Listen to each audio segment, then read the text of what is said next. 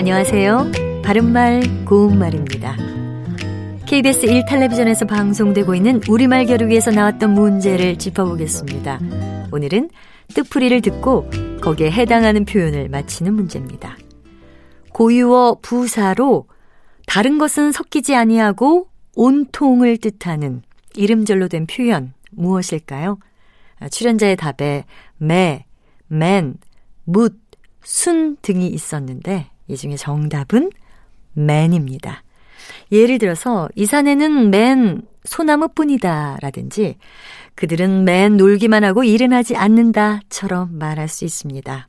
그리고 맨은 관형사로 쓰일 때도 있는데요. 이 경우에는 더할 수 없을 정도나 경지에 있음을 나타내는 말로 맨 처음, 맨 먼저 이런 표현으로 쓸 수 있습니다.